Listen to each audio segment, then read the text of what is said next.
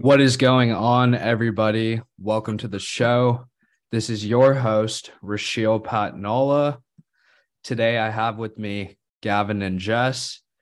Gavin and Jess are the founders of Travel World Culture, otherwise known as TWC. Travel World Culture aims to bring affordable travel to anyone by creating a community of travelers. Since the company's inception in 2018, Gavin and Jess have been able to curate numerous groups, numerous group and custom trips across 16 countries all over the world. These countries include Croatia, Morocco, Germany, Guatemala, the Netherlands, and many more. You can find them online on Instagram and TikTok at Travel World Culture, along with their main website, travelwc.com. Gavin and Jess, how are you guys doing today? Pretty, pretty good. Yeah, doing great. Thanks for having us. Thanks for coming on to the show. I am super pumped to be having this conversation with you guys. I think that travel is something that is very near and dear to me. And it's cool to see you guys create a business out of something you enjoy. Um, how'd you guys kind of get started? Or kind of what led you guys to be where you guys are at today? Uh, I guess for me, I kind of joined in the picture in college. We met in college. But if you talk to any of Gavin's family, they'll tell you that Gavin was the travel guy from way before that, which I actually didn't know. Your his aunt brought up that even in middle school, high school, he would tell her, you know, Aunt Jay, I'm I'm out of here. Once school's over, I'm gone. I'm gonna travel the world. Um, but yeah, we met at UT Austin and met in the dorm rooms. And by our senior year, we just decided we did want to take a gap year. We did want to travel and try something. And we actually looked into a lot of different avenues to do so to pay our way. The the way that we ended up getting started was by teaching English online. And that is how we paid our way to start traveling for the first few months and got on a one way flight to Medellin, Colombia, and taught English in the mornings, started at about 3 a.m. Uh, that time zone. And we would teach until early morning, something like 9 or 10 a.m. And then we'd have the rest of the days to just kind of explore, uh, explore Colombia, but then also explore what we wanted to do. And as for how the business idea came about, that is all Gavin. So I, mm-hmm. it was 100% his idea. yeah, it was actually, it's, it's interesting because she says it's my idea, but um, our first ever itinerary is one that she technically planned. Um, it was actually our first big international trip together. And uh, we went to Ecuador and did this kind of like mixed adventure trip um, and just like fell in love with it. But what we realized is that it's so difficult to travel in an affordable way um, as just like a solo traveler in a lot of situations. Um, one of the situations that I'll never forget is us just like standing on the side of a highway, hailing down like these massive buses in Ecuador. Mm-hmm. And, you know, if your Spanish isn't um, decently fluent and, um, you know, there's a lot of ways to kind of get tripped up. Yeah, tripped up for sure. And so, um, yeah, we, we were just like kind of sitting there and thinking about it and being like, wow, you know, how easy would this be if we just had like, a group of people all sharing like an awesome private transport instead of having to like hail down these buses and then split the cost. It'll be the same cost as like yeah. taking the public buses. And instead of being in a room with a bunch of random people you know you're with a group that has all kind of come together from one common source. Um, and so in a lot of our groups people tend to know each other and that helps people feel comfortable a lot um, kind of like a common Texas is definitely a common theme, but you know. Yeah, or even now, I mean, most of our travelers are uh, well are solo travelers because they're coming on the trip without anybody that they know. But within a couple days, it's it's a pretty yeah. tight tight group, which is awesome. Yeah. Like we absolutely love to see that, and that's a massive massive reason for creating these group adventures as well is to uh, you know really try and implement this community Yeah. And yeah, so yeah. So sitting in Medellin just a few months after we started, we would go to the same cafe every day. And that's where we filed all of our paperwork, got started, Yeah. and kind of made our plan. yeah, But- and it was. I mean, it's you know, we were teaching English in the morning, and then you'd finish around like eight a.m. and then we'd have the day just to work on either TWC or other business ideas that we were trying to formulate. But yeah, That's awesome. I'm going to pause for a second and backtrack. Now, you guys mentioned you were on a trip in Ecuador. Was Mhm. that during your time as a student in college, or kind of what led to the actual inception of, hey, maybe we can create a business out of this? The Ecuador trip was during our senior year. Mhm. Yeah. Yeah. We both went, we, it was just the two of us, and we went on our winter break uh, during our senior year. But I would say before that, the, the trip or the time that really inspired Gavin and both of us to want to live abroad and start kind of living as a nomad was during his junior year. Gavin moved abroad to Scotland for a semester. And the following summer, I backpacked Europe solo. So those two things influenced us coming back our senior year after adventures like that. We really felt like we wanted to keep going. And so we did plan the Ecuador trip. And there were some moments on the Ecuador trip where we realized, yeah, having someone planning a trip for a group would really help. There's one moment in particular where we stayed up late. There's a hostel in Quito, Ecuador that offers these fishbowl drinks and this bus. And somehow Gavin convinced me that it was a good idea to go out on this bus at midnight when we needed to get up in the morning at six. And so we did somehow still get up at six, taxi across the city, caught three different bus lines to get where we were going. And then once we got there, we realized we needed to get this special car transport to this other city to start a hike. And so we had to split up. One of us ran to go drop our bags mm-hmm. off. One of us was in line trying to buy tickets. Like the clock is counting down to the last car of the day to get out into this remote part of Ecuador um, to start a hike. Um, and we made it. But that's when we realized, you know, hey, if there was maybe 10 to 15 of us on a bus and we just split the cost and had a private driver and maybe the driver could show us some things, tell us about Ecuador and and make it a better experience. make it a overall, much better right? experience. Yeah. Yeah. Um, Right.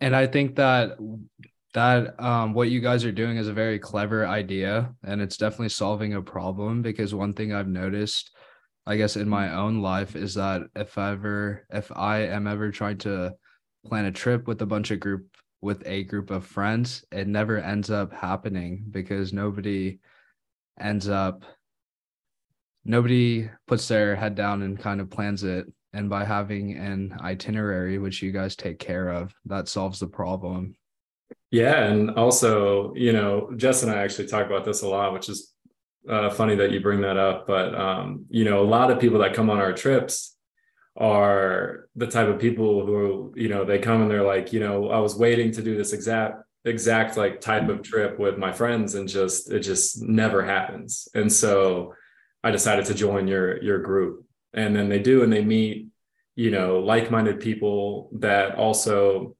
are super open to like you know new adventures and uh, meeting people with different backgrounds and stuff. And because we've had travelers from all over the world now which is really exciting too. Um yeah and so it's it's funny you bring that up because there's definitely the i'm too tired of waiting for my friends to want to travel so i'm going to just do it on my own type of mentality. Um it's a good way to put it.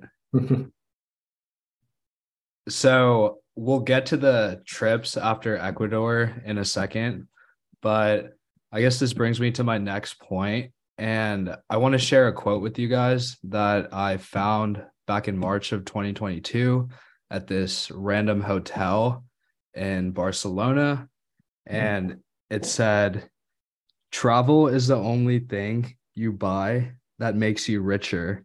And I was hoping that you guys could kind of expand on that. And I'm also very curious if you guys would say that there's a difference between taking a vacation and traveling. Like, what is sort of the nuance behind that? Yeah, that's that kind of hits right at the heart of our message, which our big kind of slogan, I guess you could call it, is don't be a tourist, be a traveler, because I do think there is a huge difference when we're talking about all different kinds of things. Um, you know, even when I look at what's better for the environment, you know, that separates a tourist and a traveler. Um, you know, thinking, considering the locals, that separates a tourist and a traveler. Um, for us personally, we much prefer travel over just taking a vacation or uh, a, a tour, I guess you would say. And so, really, for me, travel, when you talk about it's the only thing that you spend money on that makes you richer, um, that's the message I grew up receiving from my mom, who grew up in Europe, moved to the States as a teenager, and has kind of spent her life in several different places and always kind of shared with me the value of travel. And she would say this one phrase in particular that was travel is an education in itself. So she wanted me to have opportunities in order to learn a lot because you do learn a ton. I think the biggest thing travel gives you is an expanded perspective. Um, you really do see how things are outside of your home, your hometown, or your state or country. Um, and you learn a lot about how other people are living, different cultures, different religions, um, different conflicts going on in the world. You really get a better view. Um, and it's extremely interesting and it really opens up your mind, kind of makes you more open to different ideas. Um, and that's one of the coolest things to see on our trips is people coming and for the first time really considering, oh, like there's a different people all over the world are living in different ways, um, have different value systems, different different customs, different ways of just walking in the street next to each other. Um, and so it's really interesting, and that's a big topic on all the trips. Is like eye contact, uh, personal space. Like the, this these are things that are culturally different everywhere you go and it's really exciting for people to kind of come on a trip for the first time and see how things are different or come on a second third trip and compare different continents different cultures languages religions. It's really interesting. Um, and so yeah like my mom said uh, traveling is a, an education. And i will say i always want to be sure to point out that traveling is also a privilege and there are so many privileges that come with that, um, starting even from passport privilege, you know, um, we travel with American passports. That's a huge privilege. There's so many places that we can go, and that's not accept that that aren't accessible to everyone around the world.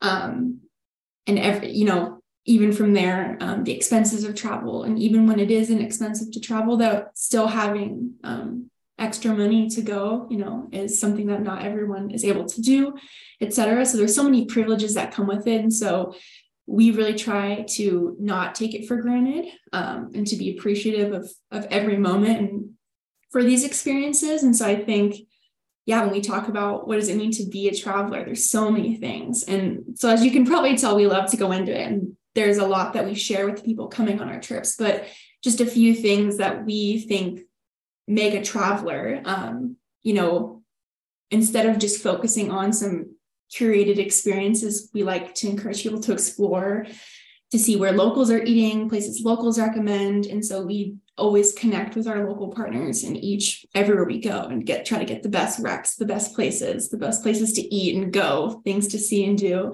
um, and having local guides with us on a lot of days of the trips is like the most necessary thing um, because they have so much to share with you that um, yeah. that the group leader from TWC wouldn't be able to to include. Um, but even in terms of what caring for the environment, like a traveler would take a bus if it's an option over a flight. A traveler would use a reusable water bottle when it's an option, um, would consider and be respectful towards the locals. Um, and rather than feeling like they're an outsider looking in on someone else's life, like trying to become a part of it, get to know people and talk. So yeah, there's a lot that goes into it, but we definitely try to encourage people to embrace travel um, as an, an, idea and everything that comes with it. Um, trying to leave a positive impact where you go is a big part of it for sure. Yeah. Wow, thank you for sharing that. I'm glad that you touched on traveling in a more socially, environmentally conscious kind of way and touch some light onto that. Um, before I ask my next question, I would just like to add on that I agree with you 100%. I think that traveling is such a cool, unique experience. I was born in India, so I've had the I've been fortunate enough to go and spend my summers visiting grandparents, um, seeing the world, and I think that traveling is something that everyone should at least try and do once in their life because it definitely broadens one's horizons. Um, you know, going and going out of your original or like going to a new place, being out of your original routine, um, immersing yourself into the culture, um, seeing, trying new foods, uh, engaging with the people. It's just a very cool experience. And it really shows you that, you know, there's multiple ways of how to do, I guess, life or be a functioning human being. Yeah. And Yeah. so I guess that brings me to my next question, which is that Jess, you mentioned that traveling is a privilege. Um, does traveling need to be expensive? Can you do it um, on a budget? I think that there's this preconceived notion that traveling is very expensive. And um, right, I think that there's this preconceived notion that traveling is very ex- in is very expensive. And uh, is that something that you want to touch on? Can we travel on a budget? I, I do think people can travel on a budget and I'll share what our budget was when we first started. It was about $600 a month per person for flights and accommodation and food and activity. So everything all together.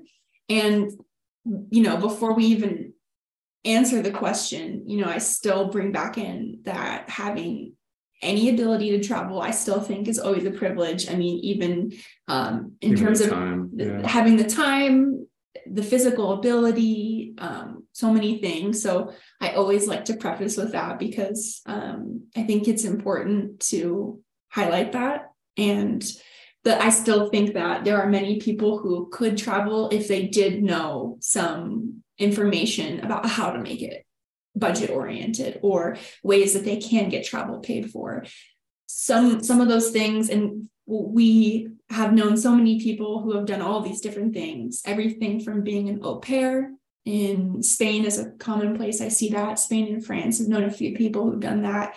We have several friends who have relocated to spain to permanently teach english. Um, we have many friends there right now actually. Mhm. and so those are both jobs where often includes uh, not necessarily relocation pay, um, but monthly pay, as in like a salary. Um, like you won't be spending anything to travel at that point right? Um yeah and then you know in terms of like not long-term travel like um just Mhm. taking a trip um you know there are definitely ways to make it affordable. And um that's how we started mainly. I mean we didn't have much money. I had student loans and stuff when we first went to ecuador and stuff. And so our budgets were tiny you know a few hundred dollars for a 10 11 day trip.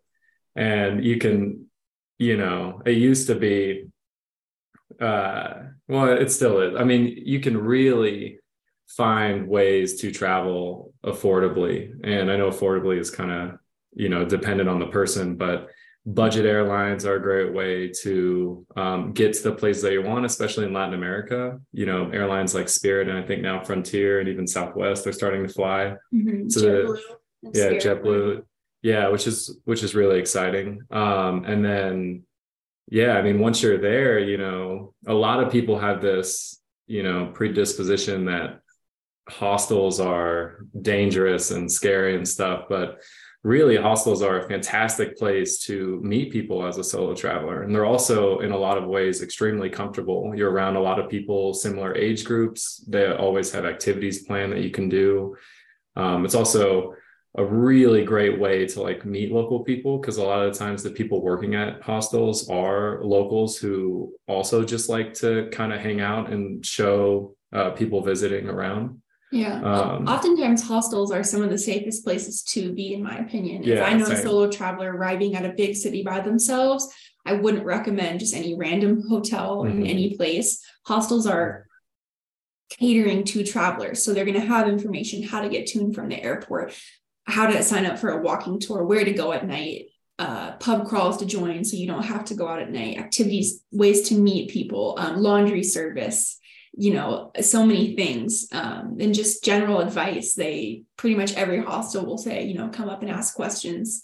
Um, Yeah, I mean, Yeah. hostels have completely shaped the way that Jess and I travel, um, which is really cool mhm, to talk about. Yeah. Um, And so that's a, in the short term or long term. I know people who travel for months on end in hostels, but we've also often looked into how to get um, really good deals on like month long stays. And so sometimes you can search Facebook groups. Um, we've stayed in Lisbon, we stayed in a house with, I think, 11 roommates of ours, um, which was honestly the best way we could have done it. We got to spend the holidays with them and learn so much and try all kinds of food, and they were always up to things. So it was a much more, it felt like a really rich way to um, explore the city.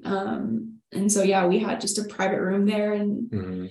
you know, I do think these setups kind of require people to step outside their comfort zone because this isn't like a vacation. You know, it's not Right. having a perfect hotel room all to yourself where and uh the easiest transfer and restaurant right there in the hotel and make it just super simple And that's Um, the major difference, right? yeah. Is, you know, we always say um, being a traveler is more like, you know, really realizing to, or realizing that you can be super comfortable while being uncomfortable. Um, and like being comfortable with the uncomfort is is how you can travel affordably and still have an just amazing experience um, our trips now are definitely like people come on our trip and we're making sure that they're comfortable, right? Like I'm I'm talking mainly Right. Solo Yeah. solo traveling. i Um, would say like coming on one of our trips is a good way to get started because Yeah. it'll give you a taste of traveling of all the experiences but we do have handled for you the accommodation the transportation and your airport transfer so if you are a first time solo traveler you know i get a lot of people emailing me being like i'm really nervous um i don't know how i'm gonna like meet you guys how i'm gonna do anything with anyone i'm like you don't have to worry about any of that coming with a group like this is the best way to just dive in head first because you really don't have to think about those little details um but there are ways for people who want to get started traveling um there are lots of groups of people especially Facebook groups. Facebook seems to be the place where these groups exist. Like we even have a Facebook group for nomads. Um, but there's tons of Facebook groups for each city, especially like digital nomad hotspots like Medellin. And Right. those are those are hotspots. So there is always going to be a Facebook group of all the nomads in one place um, like that. And, and they do just- meetups and a bunch Meetups of and- stuff yeah. where you can yeah. meet people doing very similar um, things. And the Or- one other way you can travel affordably, um, I think is really cool, but you do need to be a little cautious about. And this can be short term or long term. Um, there are a couple of, of websites where volunteer positions are listed essentially. Um, one is called Workaway, uh, but there are several. Workaway is just the one we used. Um, we and essentially what these are are like you can volunteer for one, two, three, four plus weeks, however long the post is for. So you search through posts and volunteer positions are listed. They tell you how many hours a week you'd be working, what you'd be working on, and then in exchange, they offer room and usually food. Uh, our we did this one month back in early 2019, and it also included a car on weekends and all some other stuff too. And in exchange, we I did gardening work. This was like a permaculture farm, and Gavin worked on designing some um, engineering. He worked on engineering some wastewater systems for them. Um, but there's tons of different listings, and the only reason I'd say be cautious about it is that obviously the these hosts need to be vetted. So I would always do your research. talk to them first, read reviews, etc. But I know a lot of people who do this and it's how they can stay and in a place and be getting free accommodation. Um, but even short term, you know, Yeah. it's a fantastic way to really immerse yourself into a culture because you're living with um, these people, and depending on where you are and what um, what job or volunteering opportunity you choose, you know, you can really really like immerse yourself into like learning a different language or learning a specific type of culture revolving around one religion or you know Yeah. any any type of some of them uh, are like volunteering at hostels or for someone's bed and breakfast. Some of them are like we run a business taking people on hikes and adventures in Patagonia, and we need someone to help us run behind the run things behind the scenes. So there's all kinds of different volunteering uh, opportunities on there. Mhm. So that's really exciting for people who are looking for, yeah, short term or long term situation. But there are definitely ways to to make it affordable, um, and I think that not many people realize that that Mhm. how affordable things can be if you are living as a digital nomad. Um, I'm gonna pause you guys for a second. yeah For the people who are listening, what who aren't familiar what a digital nomad is, what is a digital nomad? Yeah, so a digital nomad, I guess in in my definition is someone who is working as they travel. So they are a nomad and they are digitally working. So working online or I guess you don't have to be working online. You could be just kind of traveling around um, doing these different volunteering positions. Um, but I wouldn't consider a digital nomad someone who has permanently moved to one place. I would consider nomads people who are staying in places for a month, a few months, a few weeks, and they're kind of traveling and moving around. And especially since the pandemic, with a lot more people working online, this has become more common, and a lot of countries are actually releasing digital nomad visas. So if you wanted to say go to Greece, um, you only get 90 days on your tourist visa. So now they're offering a digital nomad visa. You can stay. I actually don't know what it is. Some of these visas are up to a year, for example. Um, and so you have to prove how you're funding yourself, what that you have this income online, um, and a few other things. And then, yeah, you have a visa to stay in that place for a longer amount of time. So Yeah, and So that's pretty revolutionary because that was never the case before COVID, only in like very, very limited countries. Um, so it's really exciting for this type of community who wants to immerse themselves in cultures abroad or outside the US, but still um, wants to have that stable income and stable like job, which is really exciting. Right. So essentially, what a digital nomad is, is somebody who is able to work remote either for themselves or for their job. And concurrently, by doing that, they are also traveling. Mhm. yes. Mhm. Yeah. So I guess to circle back to the previous point, now you guys would say so let's say somebody is a digital nomad, they want to travel, but they want to travel in a affordable way and minimize their expenses. You guys would recommend that people either look into staying at hostels versus full on hotels or kind of using sites like Workaway to find work So it depends. teaching It depends, kind of and this is where uh, it gets tough, right? Because there's many avenues of what Right. people are wanting. You know, you have the people who don't want to have an online job. Um, they they want to travel the world in an affordable way without having uh, like an actual uh, position at a company or through their self employment.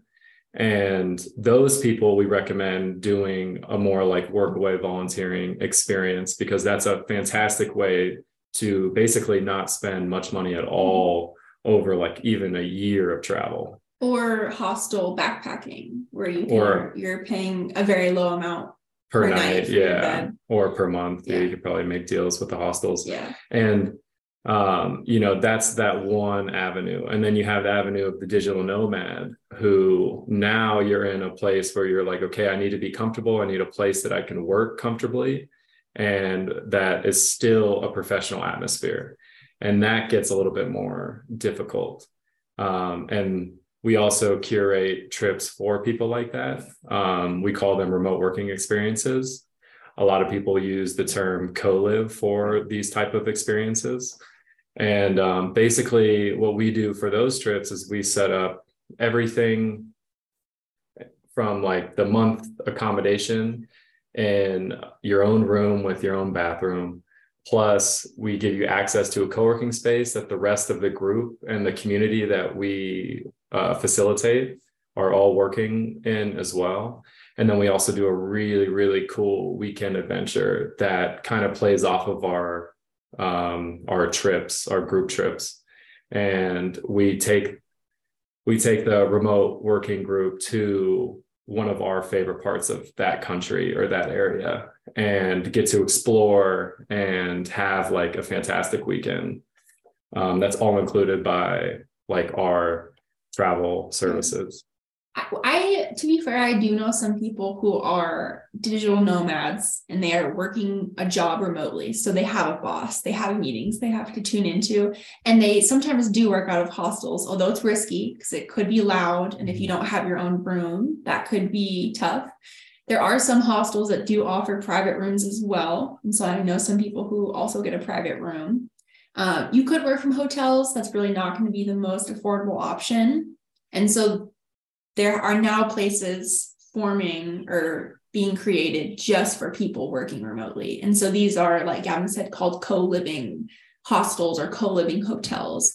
Um, and so these are kind of popping up all over the place. And the concept is a shared room or a private room. And on site, there's a co working space. So, an office where you have a desk and coffee and reliable Wi Fi and water and, you, outlets, and outlets. Yeah. And you go there. And so we get questions from people all the time interested in our remote working experiences being like oh i'm on meetings all day. Is that possible?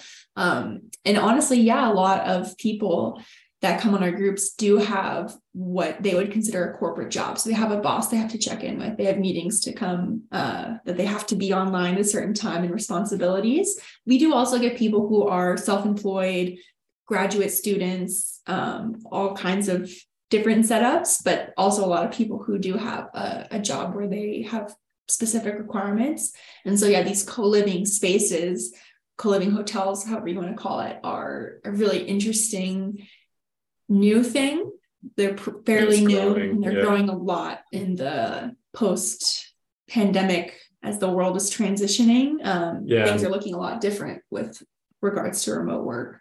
Yeah, and back in 2021, the beginning of 2021, that's when we started these remote working experiences. And we did about six months of the uh, six months straight of these remote working experiences, all in different countries around Latin America. So, same time zone as the US.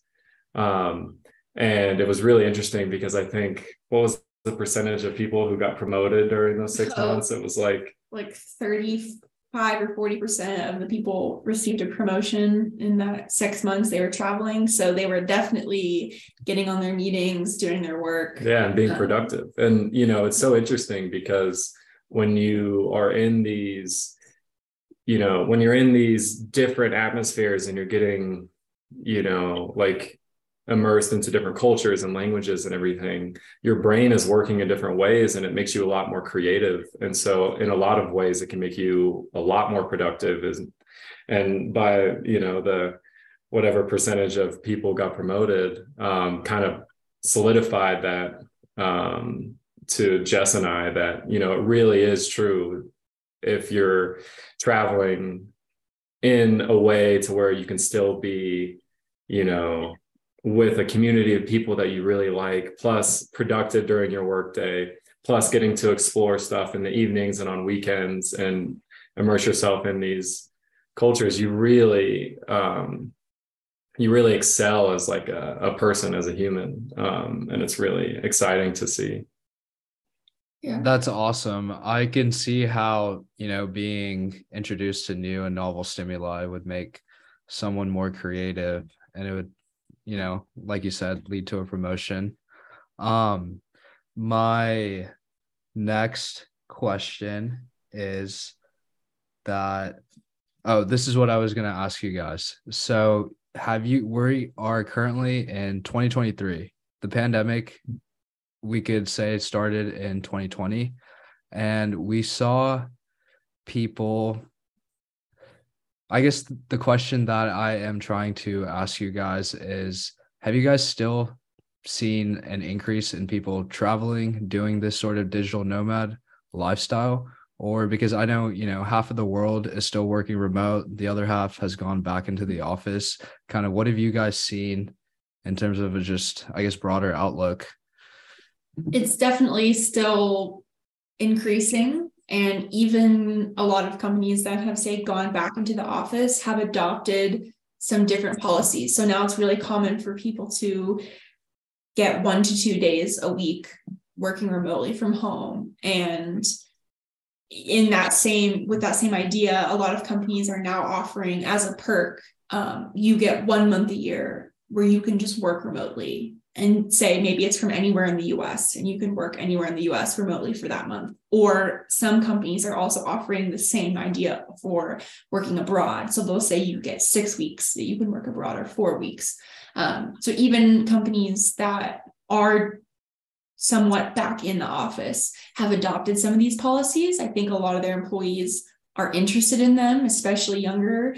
Um, younger people are interested in these perks. And I know a lot of people who are saying, I would only accept a new job right now that was fully remote. I want only a fully remote position. So I don't want any ties to an office. So we still know a lot of people who are working remotely or especially for a lot of our remote working experiences, they've been given a certain amount of time that they can work remotely anywhere in the US or abroad, for example. So I don't think that those policies are going to go away now that people are have an idea of what it's like and the pros to remote work. Of course, a lot of companies have gone back into the office in general, but still it still leaves people with the opportunity to use those one month a year or six weeks a year um, opportunities to go abroad and kind of get a break from their normal routine. Mm-hmm. The people who are coming on you guys' trips, um, is there a certain age range that they mainly are? Or, and also, you mentioned that you guys cater to two different crowds. One who is just people who are just traveling, they might be um not working at the moment in regards to like they're taking some time off or other people who are still working. They have meetings. Kind of what have you guys seen um in regards to the people who come on your trips and also second question um whenever you guys are curating these trips are there certain like themes and areas that you kind of choose to curate it around yeah, I mean, for age range, that's a pretty simple one. Um, we have two different types of trips. Well, really three, because our third branch of our of TWC is custom trips. That's for any ages. So we see a huge range there. Um, honeymoons, like all kinds of stuff. Um, but then our other two types of group trips, like Gavin said, the first type, the what we started with are just week long trips. Um, and so yeah people most people are just taking pto to come on those trips or they're college students on a break etc um, and then the other type of group trip are the month long packages for people working remotely. So to come on one of our month long remote working experiences you have to have you have to be working or in school. So that's one of our requirements. Um, so we don't get anybody coming on those trips who are just looking for a month long um, trip. Um, you know we try to keep it like people kind of have a similar schedule, whatever, like so the group kind of blends. But for both of our types of trips, week long trips and the month long ones for people working remotely, our age range is technically 18 to 40. So 18 is a firm minimum. No one can mm-hmm. sign up younger than that. Um, that we don't very frequently get 18 uh, year olds, anyways. Um, and 40 is kind of a soft maximum um, you know especially if someone was already part of the community had gotten to know us etc you know we don't have a super strict uh, cut off there. We just offer that number for the comfort of the travelers themselves so that they know, hey, generally the people signing up for our trips are usually in their mid to late 20s, early 30s. So that's kind of our average. And so we give that kind of soft maximum um, age of 40 just for the comfort of the people signing up themselves. And yeah, in terms of themes, I would definitely say adventure is the theme. So we we are curating adventure travel. That's what we're trying to do. And not to say that it's constant all the time uncomfortable you know we go to the blue lagoon spa when we are in iceland uh, but we also hike on a glacier so we try to get a good mix but i think definitely we focus on adventure travel. So uh yeah we focus on you know if we're going to make you work for something in terms of a hike or something like that we want the reward to be fantastic. And um you know so i think yeah it's definitely a adventure travel based um itinerary but in a lot of ways it's still so relaxing and um yeah you get a lot of like it's it's very like I don't know. There's a ton of duality and yeah, we try to include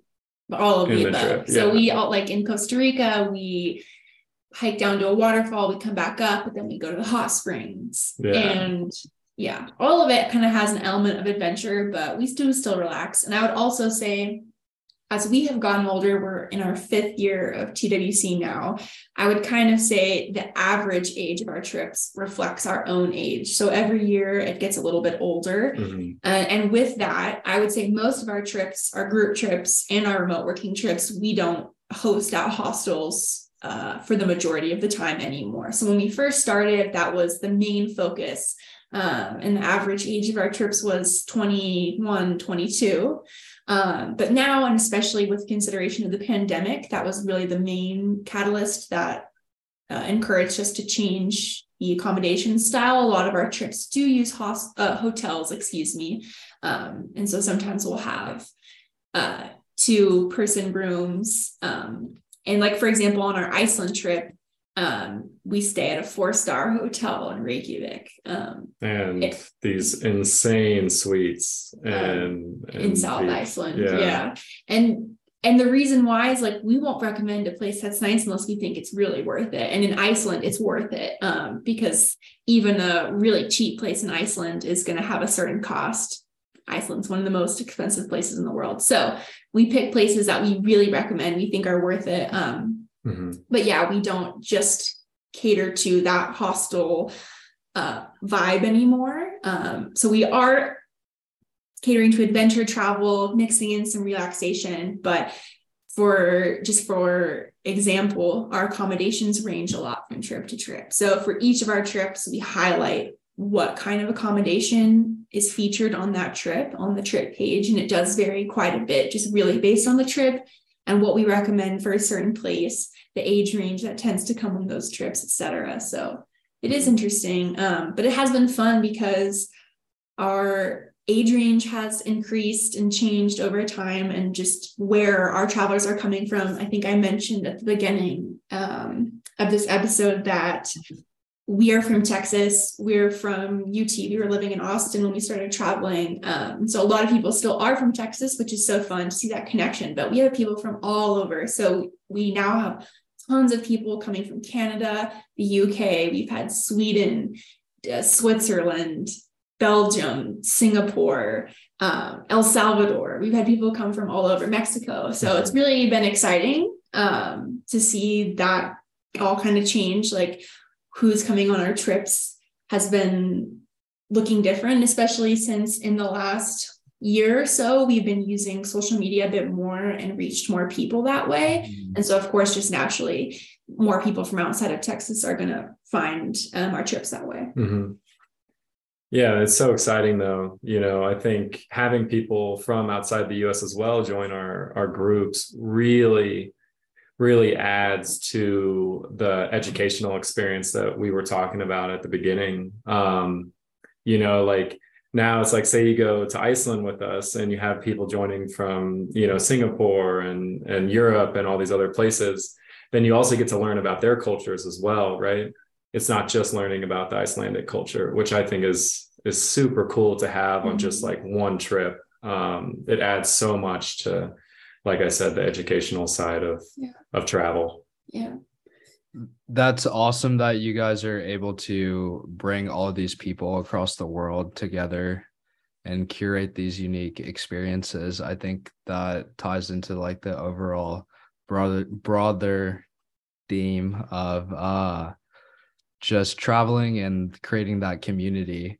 Um and it's also super cool that you guys can you know like you mentioned that your trips incorporate a bunch of ex- excursions and you're able to um, have that happy medium between you know having some time alone and also getting that uh, adrenaline rush Mhm. and um my next question for you guys would be that this is something that I've been meaning to ask you guys because I think you guys released a email or newsletter or something a year or two ago. And it's in regards to again traveling in a more affordable way. But i guess this question would be more geared to someone who is looking for a short-term trip like a week or 2 Mm-hmm. um are there any specific uh credit cards or you know i remember vividly reading like you guys made this pdf and there's a day of like it said hey travel or try to book flights on this particular day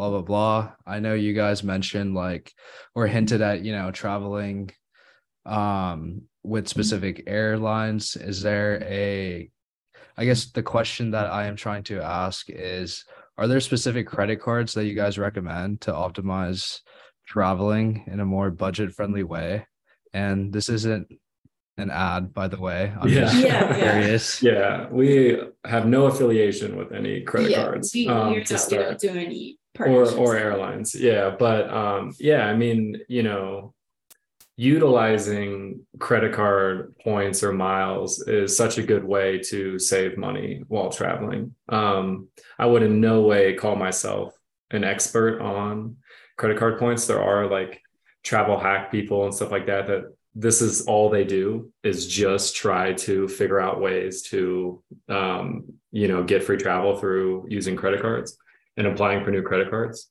but no we really try to take advantage of um, how much credit card points and miles can really like help you travel in an affordable way um, And there are credit cards that give you extra points back when you are spending on travels, especially for people like us traveling a lot. Yeah. We rack up extra travel points like that. And we kind of balance between using credit card points to purchase our flights and then budget flights. Yeah. So we always are taking a look at all the options. We look at our credit card points, miles we might have built up, and then okay, what are the budget options on the flight, uh, budget flight options to get somewhere? So we'll typically do a lot of research before we book something. Yeah, we do. Um yeah, it's it's tough because I don't know if I want to say like a specific credit card. Um, you know, we use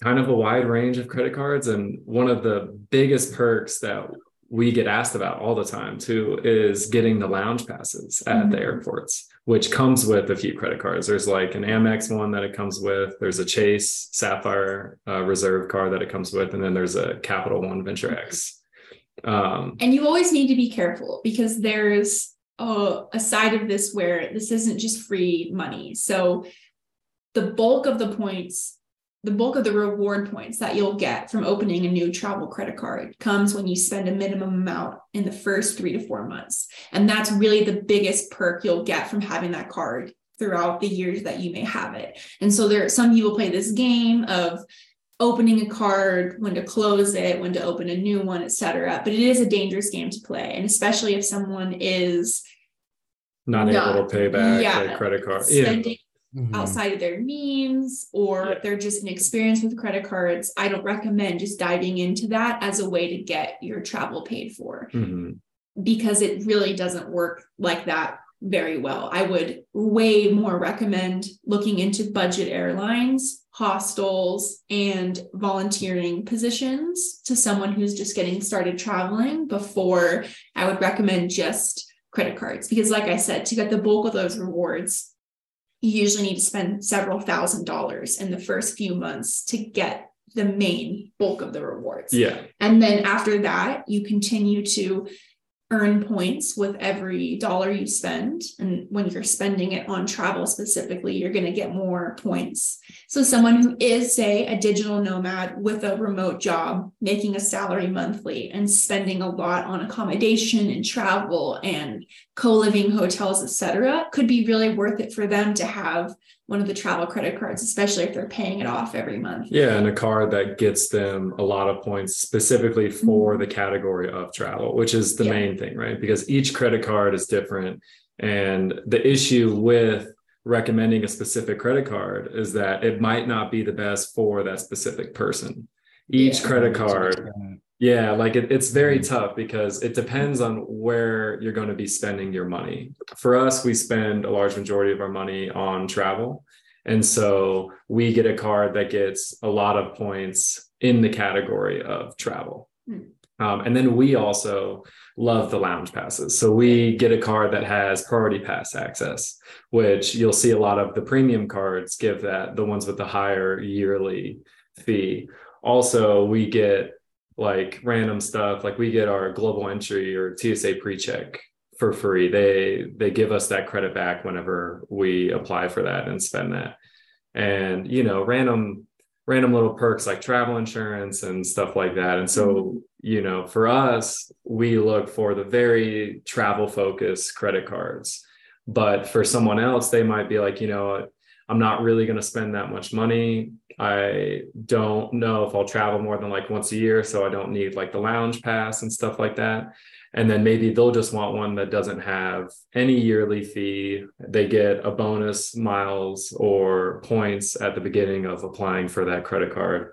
And then, you know, say you get a hundred thousand points on like Chase's portal, then you know that could be twelve hundred dollars worth of flights just through their portal. And then that's fantastic. I mean, twelve hundred dollars for a car that maybe costs like a hundred dollars a year, like to me, that's a pretty good deal. So yeah. you but know. then every year you're gonna get charged the fee. You need to make sure you're spending enough, making enough points back, etc. Exactly. So like I said, I still would stay say that my position is that someone looking to really travel on a budget.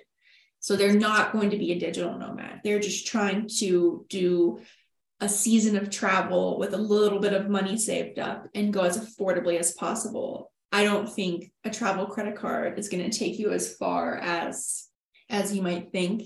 And mm-hmm. the financially responsible thing to do in my opinion is to look into budget options because i am the biggest fan of budget airlines. I i guess to put it into words i love that there are options for people to to take a budget flight. I've never been the kind of person who just enjoys things that are fancy just because they're fancy, like brand name things that are the same quality as something without the brand name. Um, and I find that a lot of budget flights feel like that to me because I'd rather pack a little bit of food and save hundreds of dollars on my flight. And to some people's point, it's not always hundreds of dollars cheaper. So that's why you compare every time. I'm not going to fly the same budget airline every single time just because I'm loyal to one airline. I'm going to check the prices every time, but sometimes it is considerably cheaper. We just found a $70 flight to Guatemala City from Denver and on oh, French oh, wow. Airlines, which is a budget flight. And so, and it's not every day of the month, it's a few certain days that they offer this flight for that cheap, but that is by far the cheapest option that you could fly on the way there, which is really cool in my opinion because that then it becomes much more accessible. So i love to see young people flying um, because they can now travel because there are airlines like spirit and frontier that are flying um, both of those airlines fly to quite a bit of destinations in the caribbean central and south america. And it's really cool. So i would always recommend people give budget airlines a chance you have to know what you're getting into comfort is not their main priority so they're not going to be bringing around like a blanket and a pillow and stuff like that. Um, but if you're saving a lot of money, no TV. that's the benefit. Yeah. Um, when we first started traveling to South America, and still to this day, we are always flying Spirit. Um, I think our first flight to Medellin was $120. Um, so that's like an 11 hour travel day for $120, which it's pretty tough to find even a flight within the States for that low. Yeah. Um, Wow, that's a that's a really good deal. yeah. So, and that's a pretty regular price um, for Spirit to a place like uh, the top of South America. Um, And of course, when we're talking about flights and looking for budget flights, you know, you do have to consider the time of year. So the holidays or very peak season is always going to be more. And I think you mentioned, is there a specific day of the week or day of the year that travels are really that travel is really affordable to book? And I don't think either of us really subscribe to like a certain day of the week being the cheapest. Like some people say Tuesdays are the cheapest Yeah. or there's like travel tuesday which is um after the tuesday after black friday that there's supposed to be deals. I don't really think airlines work like that. I think airlines are I think historically, like like just in like like only statistically, yes, there are days of the year that are just generally cheaper, but you have to look at your specific situation. Mm-hmm. So yeah, a lot of like these travel hack people would be like, you have to book your flights on like a Monday for flying on a Saturday and all these like random things. But you know, we've noticed over our extended time traveling that um, no, you really just have to look at your specific situation. You know, whatever destination you're going to, where you're coming from, and whatever dates. Like the more flexible you can be, the more likely you'll get a cheaper flight. That's awesome. I appreciate you guys sharing that. I think it's um you one thing I learned from that was that um a credit card isn't necessarily going to get you the most budget friendly way of traveling and definitely that um look into your options of all of the various um airlines so, as we wrap up this conversation, I have a couple more questions that I want to ask you guys. Just, I know you mentioned that you guys have been able to reach more people globally by increasing your online presence through the TWC accounts. Um, was there a sort of content strategy you guys implemented, or kind of how'd you guys do it? Yeah, I mean, it's funny because we've never considered ourselves influencers and still Mhm. would not. I mean, I don't know the last time Gavin has logged into a social media account. Um, he maybe logs on and looks at some reels that his brother sends him like once a week, maybe. I don't know. I don't think he's posted in years. So Gavin doesn't really have a interest in social media social media he has an interest in meeting people on trips and playing card games with them. He's like the most social person in that aspect. In terms of sharing things on my side really what helped was the change um, from kind of this curated filtered content which for me was always really difficult to create when we were just traveling nonstop there wasn't time to stop, set up a tripod, try to get these beautiful photos. Um, and I will always give props to photographers because it's difficult work. Like it is an art form, it is tough. There's a lot that goes into setting all that up. And so we had a camera with us, we would have a drone with us sometimes, and we would try um, in a, the first several years of, of TWC to try to get photos and stuff for our own memories and to share. Um, but it was never really my strong suit um, for sure. I loved sharing stories. I loved writing. Writing's always been a passion. So when the content that has now that is now being shared the most, which is short form video, uh, became at the, the forefront of Instagram, Facebook, TikTok, even YouTube Shorts. That was a huge change for us because it is so much easier for me to just get clips of whatever and kind of like the more casual the more fun the more that you get to see what our trips are really like what uh what we're doing what these activities are like you can really get a sense of of what a trip is like or what visiting a place is like from these videos than for you could from a still photo that's been edited and Hmm. whatever so that has been the most fun change for me because I can just share so much more. I can share funny stuff, travel fails, things that have gone wrong, just honestly it's so much more fun. And i i really like tiktok more than i like any other platform because i think it's the most casual it's the most like raw and real. Um and so we can just kind of post anything. We can make fun of ourselves. Um and you know sometimes the the teens come out and bully us in the comments just like they do on every account like i've never been bullied in my life more than when i said i fly budget airlines so if you do take my advice and fly budget airline, beware because people will come out of nowhere um, and tell you off for just simply flying a budget airline. So just beware. Oh, um, but yeah, it's fun because we can just show the real side of things. And so really not a strategy. It's just that worked. Mm-hmm. That worked for us personally. It was more enjoyable. It's been fun. Um, sometimes it's hard to do like day-to-day content but that is a goal of mine is to start filming more behind the scenes of running the business side of things some more decision making that we make um, and like as our team has been growing slowly over the last few years um, we're not on every trip and sometimes we're just doing more behind the scenes work and so it's been really fun to try to like challenge myself to show more of that as well um, so yeah that would be that would be really cool to see um you guys kind of create content around the behind the scenes and how you are sort of growing. The reason I asked that question was because as I'm trying to build out this podcast, one thing I've learned is that content is everything, especially short form. And there's so much that goes into it of just creating the thumbnails and figuring out what words and stuff will get the most clicks. And i vastly underestimated how much work goes into it. But it's cool that you guys have been able to build a following and use that to continue inviting people to have more cooler experiences and i guess the kind of the last question that i want to end this show on was where do you guys see the future of TWC going? And are there any is there one specific trip that you guys have in the future or one trip that you guys continue to go maybe once a year or whatnot that you guys look forward to that kind of rings that that stands out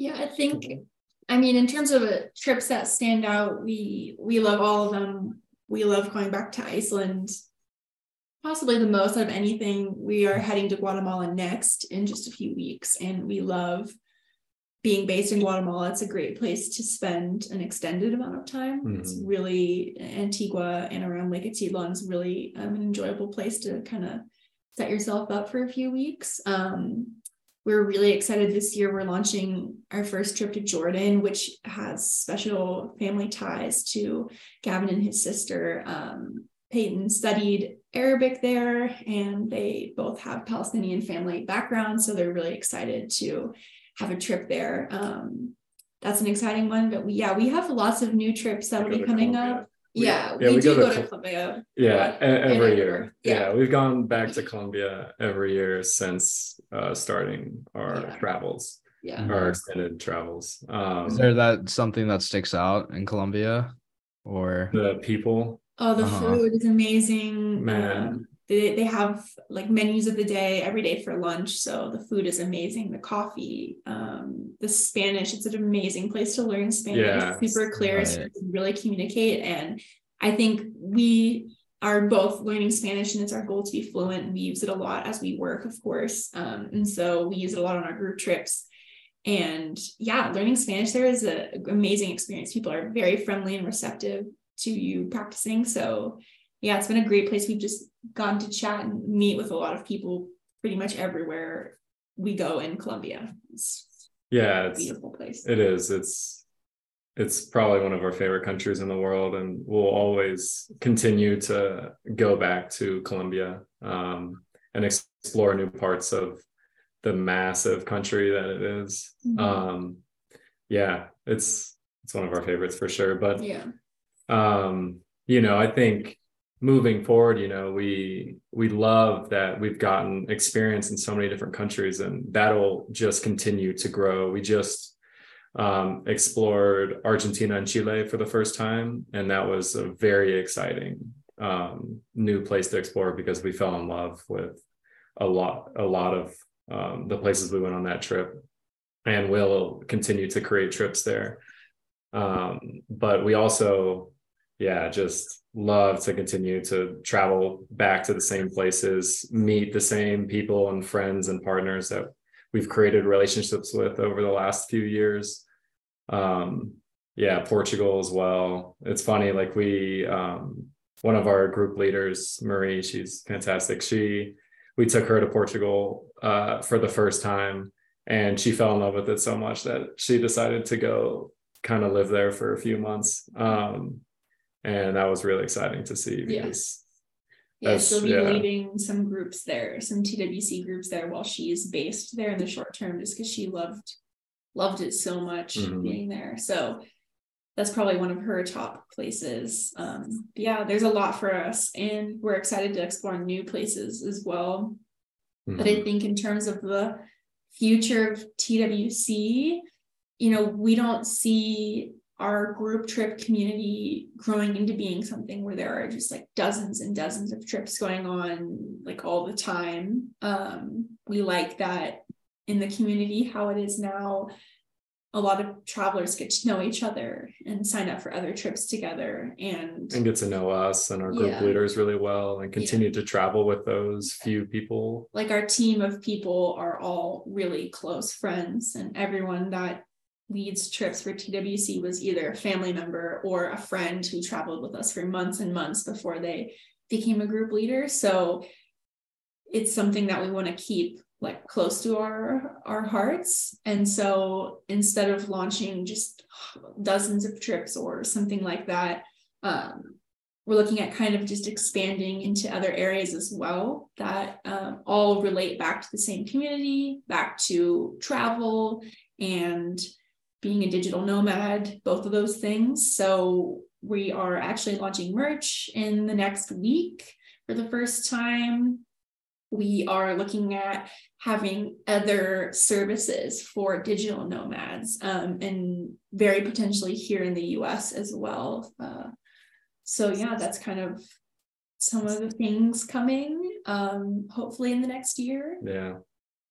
But we also have a lot of new group trips and remote working trips that we've already launched for 2023 as well. Yeah, it's it's balance. You know, we we pride ourselves on not ever getting um, too big to where like we have too many people in a group, so they all like we want everyone in one group to get to know each other really well and to be able to kind of like have dinners together and do activities together. You know, a lot of these uh, companies that do similar stuff to us, they have groups of like 40, 50 people in one group. And then, you know, it starts to like click off into different groups. And we like the inclusive atmosphere where everyone kind of gets to be involved in all the miscellaneous activities and stuff that um, we facilitate. Yeah.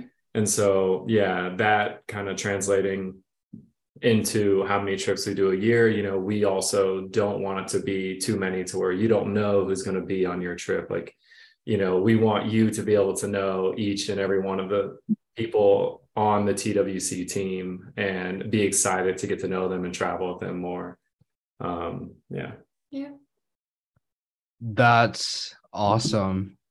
Well, Gavin and Jess, I appreciate you guys coming on to the show. I think people will get a lot of valuable insights from this conversation are there any closing thoughts that you guys would like to end on? No, thanks for having us on your podcast. I appreciate it. Good luck. Continue continuing to grow your podcast. Congrats thank again you, on, you. on uh, graduating. That's very exciting. Yeah. Thank you. Yeah, it was awesome to just kind of talk through everything. Um, I love that the quote you brought up really felt similar to don't be a tourist, be a traveler, which is kind of our theme of, of the whole community. So yeah. Um, yeah, no, we're excited for the next next few years of TWC and and where it'll go and all the people we'll get to meet and um yeah awesome. It'll be cool to see you guys grow and it's cool that you guys um created a business if you want to call it out of something you enjoy. Yeah. thanks for coming on. No Yeah, thank you. Thanks.